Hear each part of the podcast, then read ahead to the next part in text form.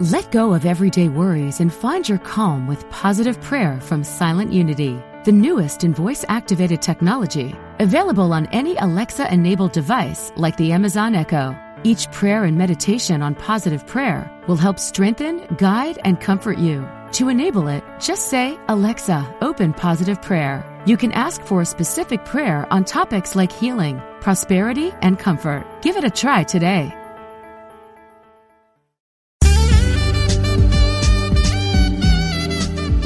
Unity Online Radio, the voice of an awakening world.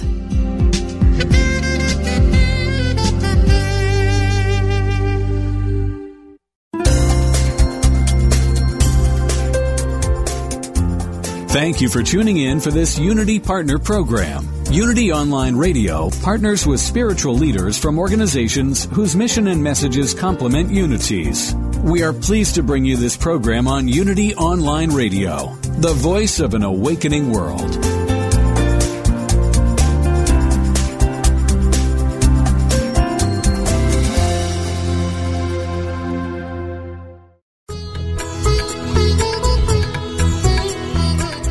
Welcome to the Yoga Hour, Living the Eternal Way, offering insights and practices for spiritually conscious living today with Yogacharya Ellen Grace O'Brien from the Center for Spiritual Enlightenment in San Jose, California. To ask questions or join in the discussion, email us at the yoga hour at unityonlineradio.org. Now, here's your host, Yogacharya Ellen Grace O'Brien. Good morning and welcome to the Yoga Hour, a time to open our hearts and minds to the mm-hmm. infinite. I'm Dr. Laurel Trujillo, sitting in for Yogacharya Ellen Grace O'Brien while she's away. Today I'll be sharing some insights and time-tested practices from the ancient system of Kriya Yoga. Yoga is a Sanskrit word that means oneness, union, or unity, the bringing together of our attention and awareness with our essential spiritual nature to be restored to our original wholeness. Many people associate the term yoga with exercise. Kriya Yoga is a wider system including philosophy and practice for spiritually conscious, fulfilled living in today's world. As a medical doctor and longtime practitioner of Kriya Yoga, I have found it to be a comprehensive system for enhanced well-being on all levels, body, mind, and spirit. Today our topic is Breathe Easy with Pranayama. And I am joined by Amy Wheeler, PhD, who is a professor of kinesiology at California State University, San Bernardino, and is on the board of directors for the International Association of Yoga Therapists. Over the last 25 years, Amy's life purpose has been to educate people in yoga, psychology, and wellness. Amy has studied yoga and yoga therapy in India, Europe, and the United States. During the past 15 years, Amy studied extensively in the T. Krishnamacharya tradition. Amy has been certified as a yoga teacher, yoga teacher trainer, and yoga therapist in this tradition. Prior to this, Amy completed teacher training certifications in several internationally popular styles of yoga and yoga therapy. Amy teaches yoga therapy at the Loyola Marymount University Yoga Therapy Program and is on the LMU faculty offering one of the first master's degree programs in yoga in the United States. Amy is also active in yoga therapy research pertaining to metabolic syndrome, kidney dialysis, colon and rectal cancer, and ovarian and uterine cancer. And her website is amywheeler.com. Welcome, Amy Wheeler. I'm delighted that you could join us today on the Yoga Hour. Hi, Laurel. I'm so happy to be here. Thanks for having me. That's great. Before we begin to enter into our dialogue about how to breathe easy with pranayama, let's begin with a moment of meditation. Om.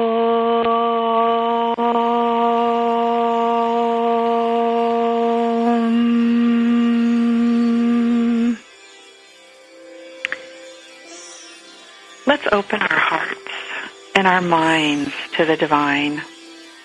One reality, called by many names, is the support and substance of all that is.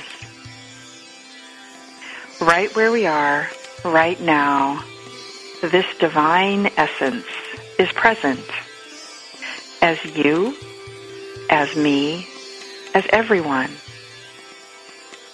within us, around us, and between us. In this moment, we simply let our attention drop from our heads down into our hearts.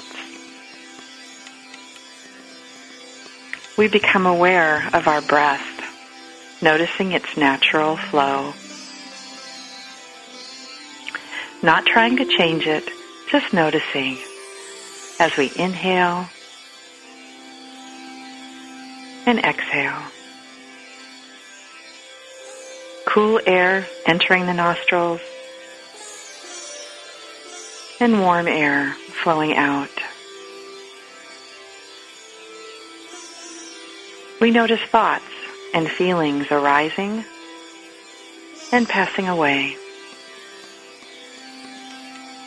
We become aware of our essential nature beyond words and thoughts, beyond all change, beyond thought and sensation, pure existence being unmoving, unchanging, birthless, deathless being.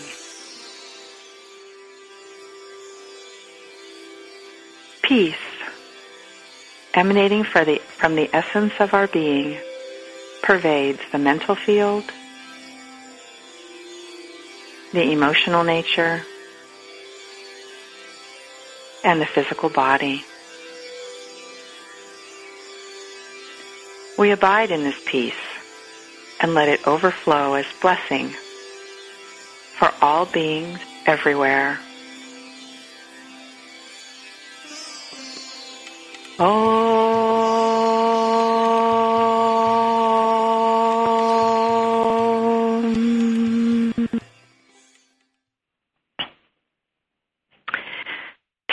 as part of our series on the journey of self-discovery, we are exploring how to breathe easy with pranayama with our guest, Amy Wheeler. I think it's wonderful to remember that the word inspire comes from the Latin to breathe into, linking our inspiration with our breath. Amy, the Sanskrit word prana refers to life energy. It's also linked to the breath. Of course, Humans don't have life energy for long without breathing, yet prana refers to something broader than this. From a yoga perspective, what is prana and how is this tied to breathing? Good morning, Laurel and friends. You know, the word prana from the Sanskrit language actually has many meanings, and depending on the context that we see it in, it could mean life force, it could mean that which brings lightness everywhere uh, all throughout your body. Um, and it actually could mean to breathe also. But I think the question you're asking is, you know, what is prana and, and maybe even how is it tied to breathing? And I would say that prana we can receive in many ways. We can receive prana from sunshine, uh, from the food that we eat. If it's, you know, whole, healthy, non processed foods, we can receive prana from spiritual nourishment or heart to heart connection in relationships. We can also get prana from water. Um, but today we're talking about how are we going to get prana from pranayama or conscious breathing techniques. So to answer your question, there's many ways that we can receive prana into our body, mind, and spirit. But today's topic is one of those areas, and, and how can we most effectively do that through pranayama? Well, that's perfect, and you've even you know touched on my next question, which is so what is pranayama? Yeah, uh, pranayama is this idea that we're going to extend the prana, prana, and then ayama. Ayama means to extend. So we're going to extend the prana throughout the entire body. And we know that that has happened when you have a feeling of lightness, when your body feels very light and expansive. Um, this is when you know that you've actually extended the prana throughout the entire human system. Great. so, um, as you know, pranayama is one of the eight limbs of yoga outlined in the classic text, Patanjali's Yoga Sutra. Uh, the word yoga means oneness or union, a bringing together of our attention and awareness with our essential spiritual nature. So, what role does pranayama play in yoga? That's such a great question. You know, I think the way that Patanjali, who was outlining this thing called Raja Yoga, which is considered the highest or the king of all yogas, that's what Raja means, he was actually using uh, pranayama techniques in chapter two of his uh, Patanjali's Yoga Sutras as a way of cleansing the mind and as a way of focusing the mind in preparation for meditation. So the the way that Patanjali looks at it is a little bit different than maybe a, a text like Hatha Yoga Pradipika, which is more of a Hatha Yoga text based on yoga postures or asanas and pranayama, where they might use pranayama more as a cleansing technique for the body and the mind. So today I'd like to talk more about the Patanjali view of using it as a, a way to really clean up the mind and, and bring focus to the mind so that as we enter into meditation, we can actually go quite deeply because we know that the doorway through which we enter meditation actually determines how deeply we go. And if we enter into meditation from a very agitated state or a lethargic state, probably that's the trajectory of the meditation. But if we can enter into our meditation from a place of peace and what we call sattva, uh, very balanced and harmonious feeling, uh, then the meditation will go in that direction. And it is pranayama that helps us to clean our mind so that we enter into our meditation from the doorway of peace and harmony and, and sattva. Oh, it's such a lovely, such a lovely description. So, um, one of the things that um, yoga really you know focuses on is staying in the present moment. And for you know many people the breath is a great tool for that. So how does our breath help us stay in the present moment? You know this is one of my favorite questions about pranayama. And the way I like to think of it is that from the moment we are born and we take our first breath without the support of our mother until the very last moments when our breath finally leaves us. This is our life, and this is a time where we can experience ourselves in this human human body, human system. And so, for me, there's nothing more intimate intimate than the connection with your deeper self that you can get through pranayama or conscious breathing. And it's so easy. You can be lying in a hospital bed, you can be sitting at a stoplight, you can be about to give a presentation, and you can just stop for a moment and feel your breath entering your body, expanding you from the inside out. Feel the, the breath coming in through the tips of your nostrils, and then, of course, leaving the body as you exhale. And for me and most of the students that I teach, that's such an intimate moment with yourself to really tune in and feel and be in the present moment. And I don't know of any other tool that we actually can just do anytime we want in the middle of the night, um, you know, whenever we're we're suffering or feeling agitated or emotional or upset. Um, there's nothing more powerful than just stopping, closing your eyes, feeling the breath enter into your body and and allowing that to bring you into the present moment. Right.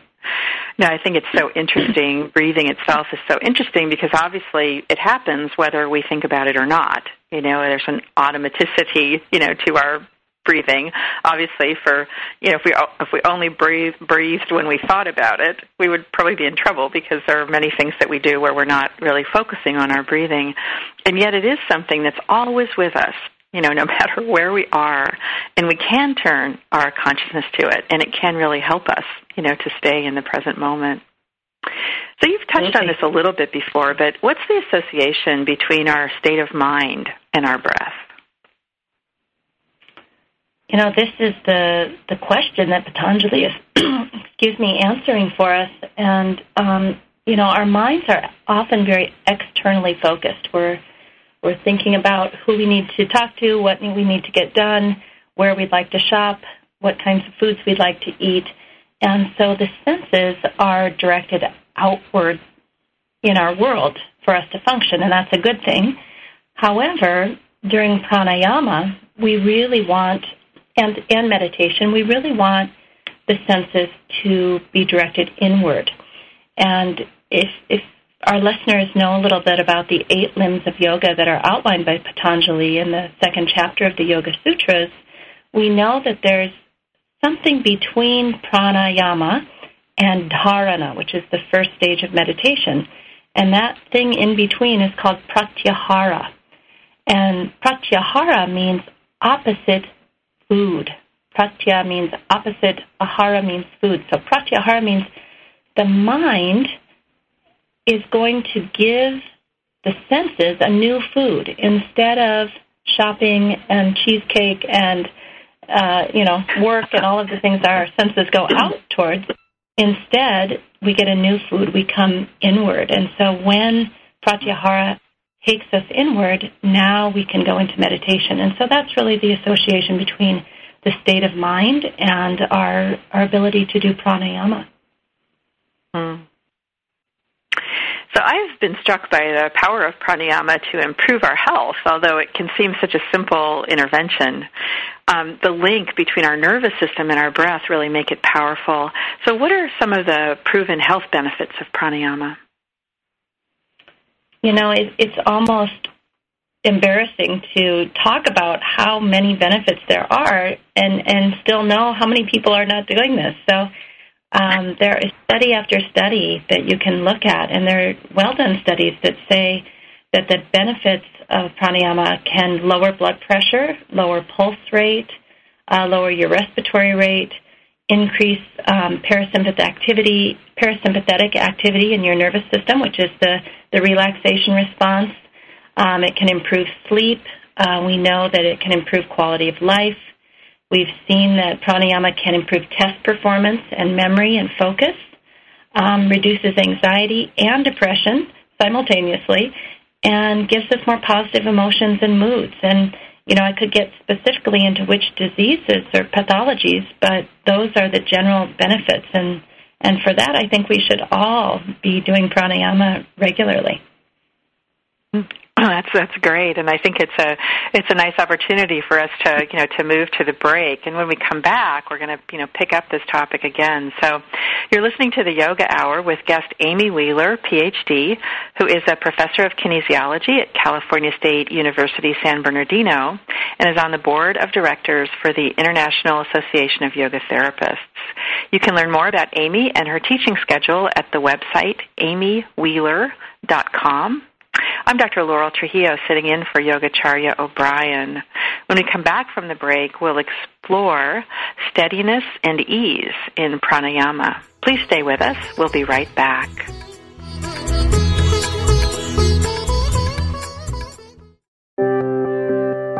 Unity Online Radio brings you inspiring programs on a variety of spiritual topics. Giving to the network is now easier than ever. Simply text Unity Radio to 72727 from your smartphone. You can make a one-time or recurring donation. Your gifts help us offer enriching spiritual programs that reach listeners around the world. Text Unity Radio to 72727. Thank you for your support.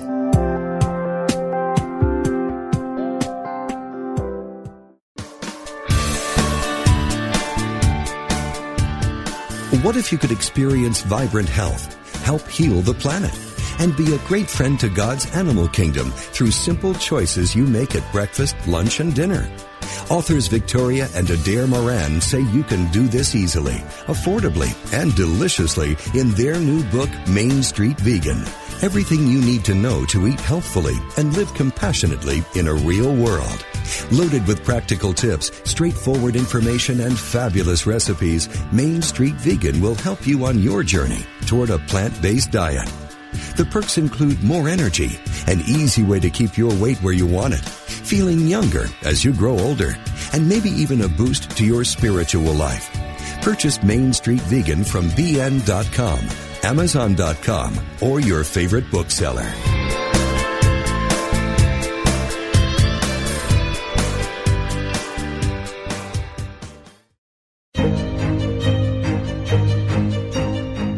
Within you is a divine spark. As you feed your mind, body, and spirit with inspiration, the spark becomes a flame. Unity Online Radio provides the fuel to ignite your passion, creativity, and more during our special Ignite Your Life series. Tune into the series at unityonlineradio.org slash ignite. Connect with your source and ignite your life. That's unityonlineradio.org slash ignite.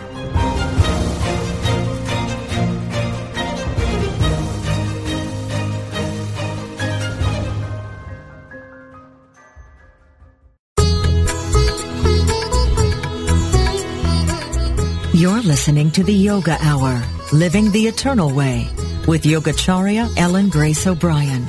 We now return to the Yoga Hour. Welcome back to the Yoga Hour. I'm Dr. Laurel Trujillo, sitting in for the Yoga Hour's regular host, Yogacharya O'Brien. I'm joined today by Amy Wheeler, PhD, professor of kinesiology, yoga therapy teacher, researcher, and board member for the International Association of Yoga Therapists. Today we're discussing Breathe Easy with Pranayama. Roy Eugene Davis, a direct disciple of Paramahansa Yogananda, indicates that the formal practice of pranayama usually involves regulation of breathing rhythms to harmonize flows of life force and calm the mind as preparation for meditation practice. So, Amy, many people get introduced to pranayama during a yoga class when we are encouraged to notice our breathing patterns as we do postures or asana. Patanjali's Yoga Sutras describes asanas as needing to be both smooth and uh, steady, which is described the Sanskrit word as uh, sthira, as well as easy and comfortable, or sukham. So, how do these qualities of steadiness and ease apply to our breathing when we do yoga postures? I think that's such a great question. Um, it really highlights how yoga is different from other uh, other forms of body mind um, I don't want to say exercises because I don't really feel it should be an exercise. It should be a moving meditation. But these qualities of being very steady but still being comfortable, Patanjali in Yoga Sutra 246, he really says you have to have both of these simultaneously. You can't just have comfort and ease and lazily be rolling around on the floor, and you can't have only sthira which is, you know, really hard. You're working so hard, you're sweating, your heart rate is going up. He's saying uh, sthira sukha asanam, which is, hey, let's have both of these simultaneously during your asana practice. And so, you know, what does that feel like? For me, that feels like I am moving and breathing so slowly, and I'm timing my breath and my movement perfectly as one like I said, moving meditation. And in this way, I have the spirit, I have the, the focus and the attention and the alertness of my mind paying attention to what I'm doing. But I also have this ease in my body. And when I do that, I get that feeling of lightness that I had talked about at the very beginning. That when you actually do pranayama in a very functional and efficient and uh, mindful way, um, you're going to feel a lightness in your body that extends throughout your whole system body, mind, and spirit.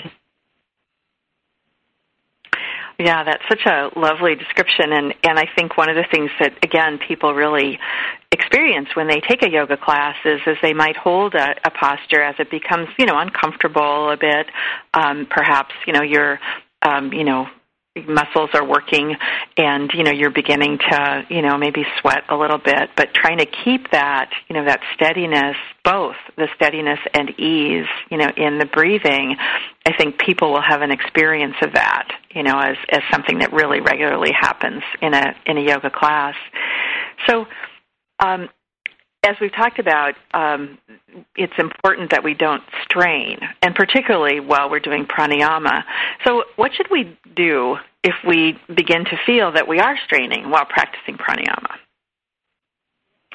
Yeah, you know, the, the first word of Yoga Sutra 247 is prayatna, which means appropriate effort, the right effort, mm-hmm. intelligent effort. And this is really what we're looking for. We're not um, wanting people to push, push, push. Uh, yoga is not something that more pain, more gain type of thing. Um, I would say, you know, according to the, the guidelines similar to Ayurveda, that if you're going at 60% of your maximum, that is the place where the prana is actually going to flow through your system with ease uh, and efficiency. So in the Western mind, we're so used to pushing through an asana class um, like a workout, like a kickboxing class or a jogging class or something. But really, what we want is back off a little bit and allow more spaciousness within your body, mind, and spirit for the prana to be able to enter. After all, that's why we're doing the breathing in the first place. And so, a lot of my students, I actually have to tell them slow down, back off, don't go right up to your your maximum be in a place where you can actually take a really full and complete breath, long and smooth. The Yoga Sutras say pranayama is dirgha sukshma, long and smooth. And so if we can't take a long, slow, smooth breath while doing our asana, we're probably not, we're, we're working too hard. We're not using appropriate effort. So as we turn to talking about, we've been talking a lot about uh, pranayama associated or breathing associated with our asana practice. But really, when we talk about pranayama, this is separate, you know, breathing. Um, I hate to say exercises, but that is the feeling of them, you know, where there's certain um, you know pranayama practices that we do that are separate you know from when we're moving our body. Now they could happen and sometimes i you know i i have gone to yoga classes where they do have a period of pranayama at the beginning or at the end you know of the asana practice. Um so um amy? Yes i'm um, here. oh good. So what are some um, it, although it, you know pranayama in general is safe for, for you know just about everybody, there are some contraindications to practicing pranayama. Yeah. So you know, what, what might those be? Um, in my yoga therapy practice, the, the times that I'm really careful with giving any kind of regulation of breath are when someone has like an extreme mental illness, maybe bipolar or schizophrenia, something like this, their system is already kind of destabilized, and it, it's probably not advisable to, um, you know, have them do a bunch of pranayama, especially if it's not supervised. You know, you should always have a qualified teacher that can help you know what is okay, what is not okay. Um, another instance where there might be a contraindication would be during pregnancy. There's certain preg- uh, pranayamas that we do during pregnancy, uh, some that are very cool and moistening. Uh, one of them is called Shitali. Um, but for the most part, we don't want to take a woman who's previously not been doing pranayama and suddenly have her do that during pregnancy. It just may disturb her system if she's not used to it. Um, another thing would be the wrong type of pranayama for a particular illness. So um, some illnesses need you to calm down, like heart disease and diabetes and rheumatoid arthritis and chronic pain. So we would use long exhalation techniques. And then there are other types of diseases that we need to focus on a, an inhale or a little hold after inhale. So take a big breath in and hold at the top, and that might be um, if we're working with chronic obstructive lung disease or asthma. So doing the wrong kind of pranayama for the, the illness or pathology, that could get us into some trouble. And then sometimes too much pranayama. You know, some people do, um, you know, thousands and thousands of breaths of certain pranayamas, and that actually can disturb the system. We're trying to bring our minds to a quiet place, not um, do so much that it actually disturbs us or gives us a headache or something. So those would be my main uh. Oh, thank you. That was a really good overview. So you've touched on this just a little bit, but um, I wanted to to maybe have you expand on this. Although it, it is possible to learn pranayama from a book, and there are lots of books and you know websites out there that describe various pranayama practices. What are the benefits to working with a teacher as we learn pranayama? You know, I think from my personal experience, the, the benefit is knowing when something called prana prakopa happens. And prana prakopa means the prana has gotten angry. That's what prakopa means. So um, when you do incorrect pranayama, or too much of it, or the wrong type, um, things can happen that cause your nervous system to get a little bit shaky, and you would actually maybe even see a trembling in the hands. Um, you could have menstrual problems. You could have digestive problems. Um, you could have your eye would start twitching, or your skin all over your body would get very dry. You could actually aggravate an arthritic condition. Um, there's even been cases where people have found that they are experiencing infertility, um, sleeplessness, um, all sorts of uh, things, feeling really flighty and kind of scattered. That could be another effect. So, the the nice thing about having a teacher to help you is they can um, help you determine what the correct pranayama is for you how much you should be doing, what time of day you should be doing it, what types of things you should watch out for if you end up with angry prana, and then we need to back off or change the direction. Um, and also, they can help you figure out what are the precursors that will help you have the best pranayama practice. And the biggest one I can think of there is making sure that you have a very clean diet. So, um, you know, ideally, we would love to not have very many processed foods, uh, less caffeine, less sugar, white flour, eat more whole grains, fruits, vegetables, lean proteins. A really clean diet is going to actually make your pranayama go much better, and a, a teacher can help you clean that up. Indeed. And uh, I think you've touched on how, you know, as we deepen our yoga practice and get more involved, we realize that, you know, how we live our life can't be separate really from our yoga practice, that everything that we do affects how we practice yoga, how we practice our, you know, pranayama, certainly meditation, you know, is is quite affected by the things that you've mentioned, you know, by diet. Um, so, and that's a great, a great connection. One of the easiest pranayama practice. Go ahead.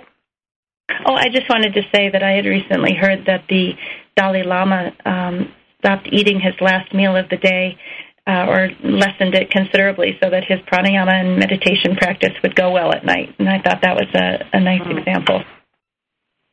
Yeah. So, one of the easiest pranayama practices to do is to prolong the exhalation, which usually makes us feel calmer. This is something that happens naturally when we take a sigh. And as we've mentioned, one really should not strain when trying this practice. So, can you describe what I'm talking about by prolonging the exhalation? Sure. This is one of my favorite uh, techniques. I do it at the end of almost every yoga class that I teach during Shavasana while people are lying down and relaxing. And I just say, breathing in and out through your nose if possible. Um, take a free inhalation. And then on the exhalation, allow the breath to leave your body in maybe three counts or three seconds. And then inhale freely. And then exhale for four seconds. And then inhale freely. and then exhale for five seconds. And we just keep working with that. And some people can get to an eight or a nine or a 10 count exhalation, which makes them feel very calm and relaxed. And then other people um, can go all the way up to 20 or 25. It's really amazing when you just add one second to the exhalation phase of the breath, how long and smooth you can really get it to be. So, how does that process of lengthening the exhalation work to help us feel calmer? You know, it's very interesting because um, researchers are, are having trouble figuring this out. There are measures for sympathetic activity in the nervous system. When you get the fight or flight response, we can measure that. But the measures for the parasympathetic or the relaxation response type uh, in your nervous system, there aren't actual markers. We can only measure it indirectly.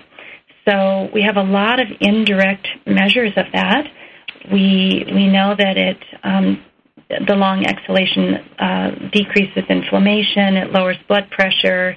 Uh, we have uh, you know accounts many many many that it reduces chronic pain. Um, that people feel more quiet and calm, less anxiety, less insomnia. So we can't actually prove a direct link that the long exhale um, is is connecting to the parasympathetic nervous system and the relaxation response, but it's very clear to all of us that that's what's happening. Right, and and I think everyone is familiar with the with the kind of flip side of the relaxation response, which is the stress response or the fight or flight response.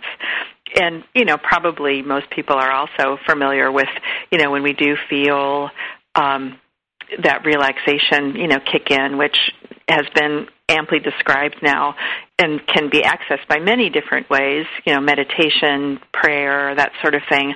But I think it's really interesting to note that here's this simple thing that we can do of prolonging the exhale that can just have these really powerful effects. I am so excited about um, the, the research that's going on in medicine to show this. I really feel that if we all just learn long exhale breathing and did it, you know, five minutes, three times a day, that all of our health would improve significantly. It's a really, really powerful technique. Mm. So, turning to a different uh, pranayama, alternate nostril breathing, uh, which is a form of pranayama that balances the body and is a helpful pre- uh, preparation for meditation. So, from a, a yogic perspective, how does this alternate nostril breathing work? Again, we don't know 100%, but uh, a lot of the latest research is showing that when you breathe through the left nostril, it actually affects the right brain and vice versa. When you breathe through the right nostril, it affects the left brain. And so, alternate nostril breathing, for, for some of our listeners who may not be 100% familiar with it, means that you exhale through the left nostril only, and then inhale through the left nostril only, and then you switch sides and you exhale through the right nostril only, and inhale through the right nostril only. And that's considered one round. And so you would just keep alternating left, right, left, right. And we can show that this does have a very, very balancing effect on both right and left brain. And then also, it really does prepare you for, for meditation. It, it really makes your mind more alert, more focused, and more ready to enter in through the door of meditation that I spoke of earlier which is you enter in from sattva, a calm, clear, alert place, and then that makes your meditation much deeper, much uh, more peaceful than if you enter in from a place of agitation or being lethargic. I think that's so interesting that to you know hear that you know, Western science is able to confirm this impact again of a simple practice of you know first breathing in you know in and out one side or and then the other side.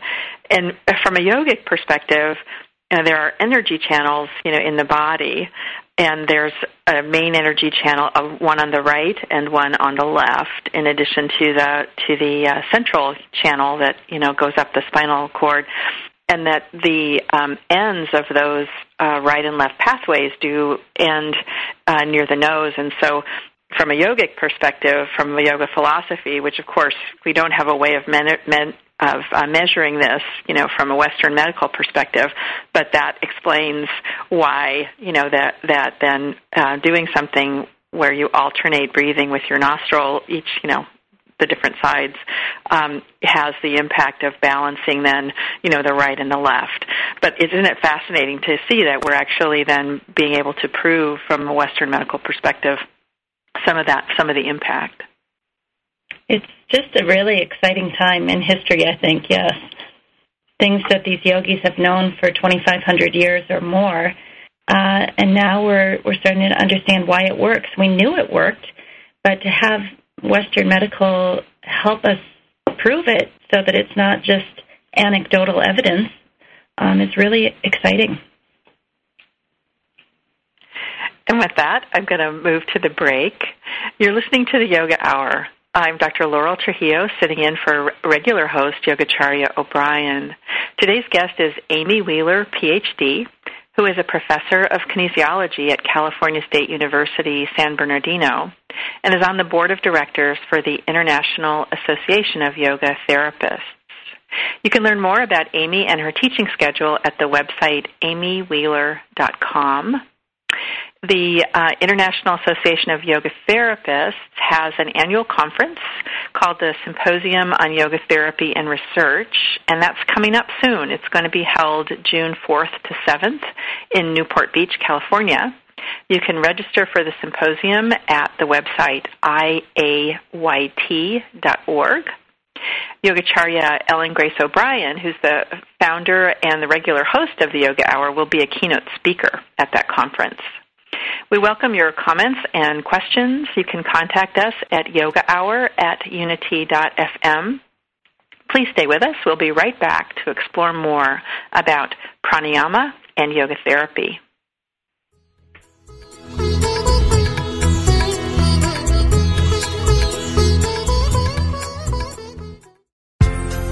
Have you seen Unity magazine lately? There's a new editor, a fresh new look and now Unity Magazine has gone digital. Print subscribers, you can access Unity Magazine for free from your computer or mobile device.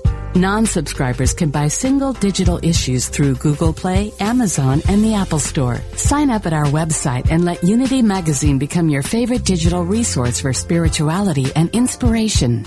To learn more, visit unitymagazine.org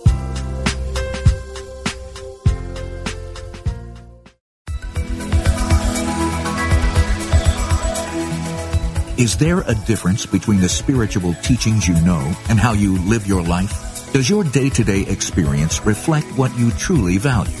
Are you ready to receive your life and live the gift that you are?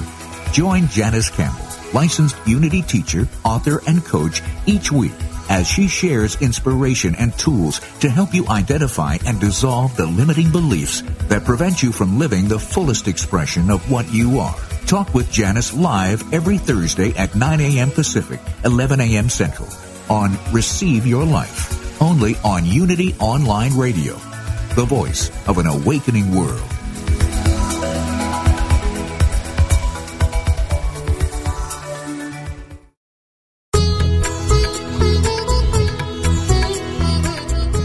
Listening to the Yoga Hour, Living the Eternal Way with Yogacharya Ellen Grace O'Brien. If you have a question, please submit it via email at the yoga hour at unityonlineradio.org and we will respond. Now, back to the yoga hour.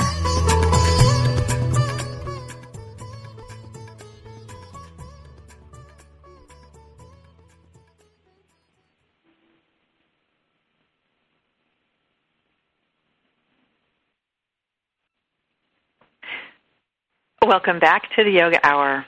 I'm Dr. Laurel Trujillo, sitting in for the Yoga Hour's regular host, Yogacharya Ellen Grace O'Brien. My guest today is Amy Wheeler, PhD, who is a professor of kinesiology at CSU San Bernardino, a yoga therapy teacher, researcher, and board member for the International Association of Yoga Therapists. You can learn more about Amy and her teaching schedule at the website amywheeler.com. So Amy, as I mentioned, you're both a researcher and you've also practiced and taught yoga therapy for many years. Can you describe a clinical case that you have seen where pranayama was particularly beneficial? Yes, you had um, told me that you might ask this question, and one particular case that was just so heartwarming comes to mind. And of course, we can't say this would always happen, but in this case, it really worked well. It was a young man who was 26 years old, and he had autism, but he also had many, many ep- epileptic seizures per day. And so he was living with his mother, who was getting a little older, and this was becoming so difficult for her to keep him safe as he had these seizures each day. And of course, it was unpleasant for him. And so we worked with yoga therapy and we worked to have him do yoga postures that were backbending in nature where we took big inhalations and held the breath at the top of the inhalation with his arms spread in many different poses, in bridge pose and warrior pose, but it was always this focus on inhalation with a hold after inhalation. And he made incredible, incredible progress. Now, yoga therapy is never just a posture or a breathing technique. Um, some of the other things that we had him do were to take a warm bath at night, um, put some oil on his body. So there were some dietary changes. So I don't want to make it sound like it was only the pranayama that really helped him. But in combination with lifestyle changes, um, getting to bed at a certain time, he really saw a huge change in the number of seizures that he was experiencing. And they went down something like 70%. And so not only was his quality of life improved, obviously, but his mother, it was such a relief to her to not have so many seizures and so many outbursts with the um, autism and um, really, I think, made a big difference in both of their lives. So it was very, very heartwarming to see that happen. I think that's a really a, a interesting case that you describe, and I think it illustrates how some of these things, although they are so simple, because we are each whole and we are our our body, our our ourselves are holistic, and we have these these intertwining um, aspects of ourselves that we can access. So we've talked about how pranayama is so intimately tied to the uh, to the nervous system, and that's why it can have these you know these uh, great uh, impacts. Although, as you say, not this was not one thing that helped this young man, but it really was all of these things. And again, just to you know reiterate, we're not recommending that people necessarily try this at home themselves, but just as an illustration of how powerful pranayama can be. Yes, and, and always to know that you can find a yoga therapist, a qualified yoga therapist in your area. They should definitely be guiding this process. This is very different than a general group yoga class. I just want to add that in. Right, so, uh, yeah, I think it's I think it's great, and maybe we can um, you know we can turn to that you know question. So, um, if there is someone who is interested in seeing a yoga therapist, what advice would you give them? You know, we're as a uh, field, we're just starting to um, demonstrate the standards that we expect for a, a qualified yoga therapist, and that is about a thousand hours of training, 200 as a yoga teacher, plus an additional 800 hours as a yoga therapist, where you learn how to individually apply to one person at a time. It's a one-on-one relationship. Um, how how can you apply the pranayama, the dietary techniques, the lifestyle changes, um, the different postures you might choose. So it's 800 hours of training after you're a yoga teacher to really learn how to do this individualized yoga therapeutic approach. And so the best place that I know is something you already mentioned was go to the website of the International Association of Yoga Therapists, uh, www.iayt.org, and you will see the standards and you will um, be able to see how you could connect with a qualified yoga therapist. Right, and that's also a great resource for someone who's interested in studying yoga therapy because the IAYT is also now certifying training programs, right? Exactly. We're certifying training programs, but also in the next six months, we're going to be certifying individuals. So there's people out there that have been doing yoga therapy for 30 years, 20 years, 10 years, and we're going to actually be certifying individuals as well as uh, accrediting schools. So that's an exciting development also. Indeed. So um, let's turn back because I know that you are a, a researcher and have you know, um, spent a significant amount of time on your own yoga therapy research in addition to tracking what's going on in the field. So, is there a favorite research study that you have about pranayama, and can you describe it for us? There is, and you know, it's a very um, personal experience, personal research study, because I saw the changes right before my eyes, and that was um, back in I think 2007 I was working here at California State University, San Bernardino, and I basically had my college students come in every day at the beginning of their yoga class, and they had to take their pulse um, on their right arm and their left arm, and they had to track the number of beats per minute. So as they were filing in every day, they had their little sheet. They'd each look at the clock, take their pulse, write down their pulse at the beginning for both the right wrist and the left. And then we would go through our yoga practice, and, and they knew yogic theory that it's not like Western exercise physiology where you want to get the target heart rate up. You actually want the pulse to be the same or lower at the end of a yoga class, even though you've done, uh, you know, down dog, up dog, plank push up, even though you've done warrior poses, even though you've done some very physically demanding tasks as a young college uh, yogi, your pulse stays the same or goes lower. And so we track this for an entire quarter, every single class, and it was so wonderful for them to see that their pulse actually went down by about four or five beats per minute between the beginning of the class and the end of the class, and yet they got this fantastic workout, uh, full of strength and flexibility and balance, and and their bodies felt amazing, like they'd had a workout, but yet their minds were so calm, and they could see right there in front of them that their own heart rate had come down. And so that was really fun to show them how much control they actually have of their own bodies. Mm, yeah. So um, we are coming to the end, although we have maybe uh, two more minutes.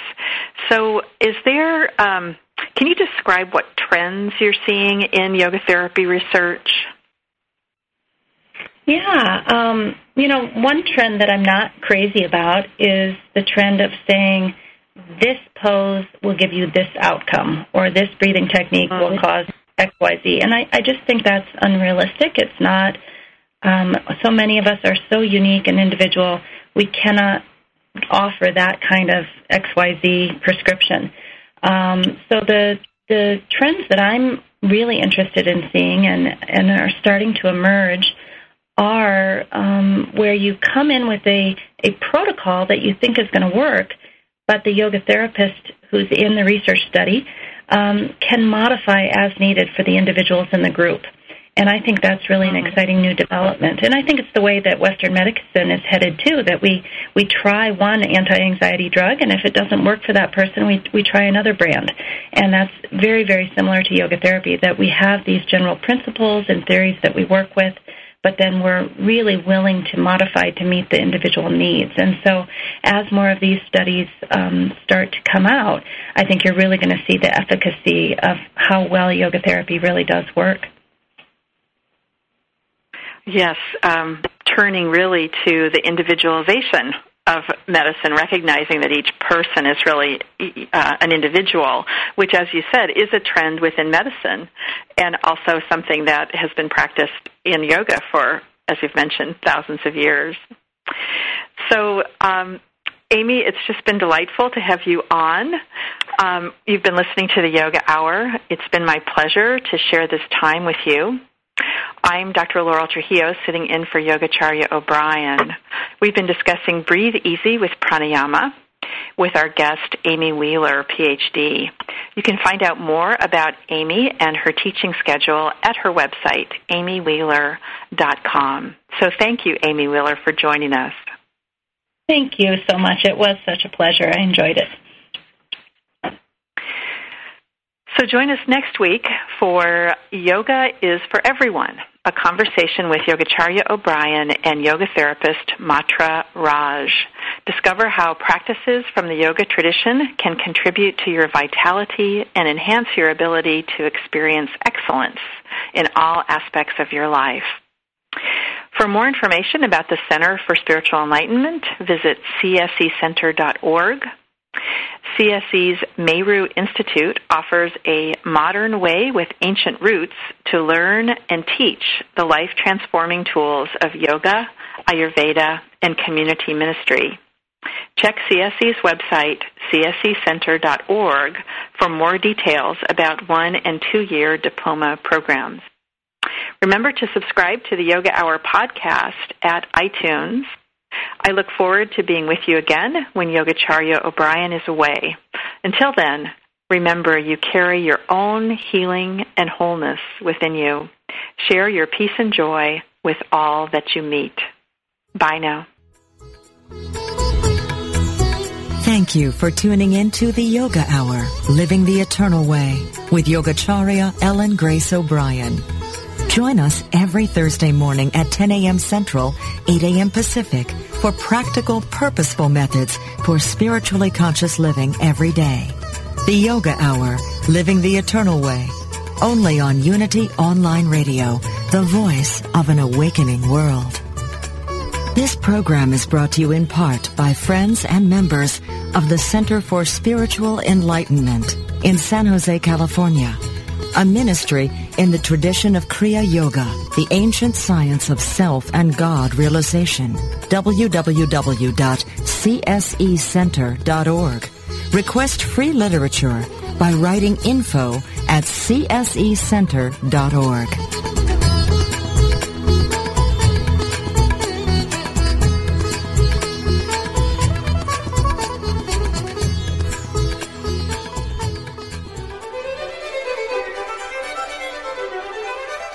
Have you heard about Dr. Tom Shepherd's new program on Unity Online Radio? Tom Shepherd, isn't he the Unity Magazine question and answer guy? Right. Well, they've actually turned him loose with a radio show, and I hear it's going to be pretty edgy. Edgy? Like what? Guest panelists and students from Unity Institute and Seminary, topics like abortion, gay marriage, war and peace, environmental issues, Islamic fundamentalism, universal health care, religion and politics, current events. Yeah, but they'll all be Unity people, right? Dr. Tom and his students will talk about the hard questions facing all people today, sometimes joined by rabbis, priests, liberal and conservative ministers, Buddhist monks, Baha'is, Hindus. And he's going to interview them on the program? Better, he's going to introduce a controversial topic and let students and special guests go for it.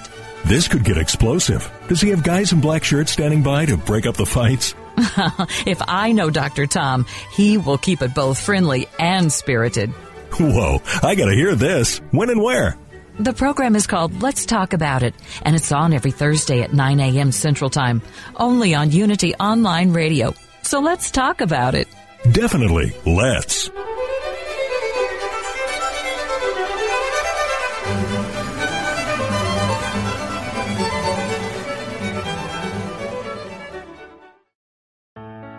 Let go of everyday worries and find your calm with positive prayer from Silent Unity, the newest in voice activated technology, available on any Alexa enabled device like the Amazon Echo. Each prayer and meditation on positive prayer will help strengthen, guide, and comfort you. To enable it, just say, Alexa, open positive prayer. You can ask for a specific prayer on topics like healing, prosperity, and comfort. Give it a try today.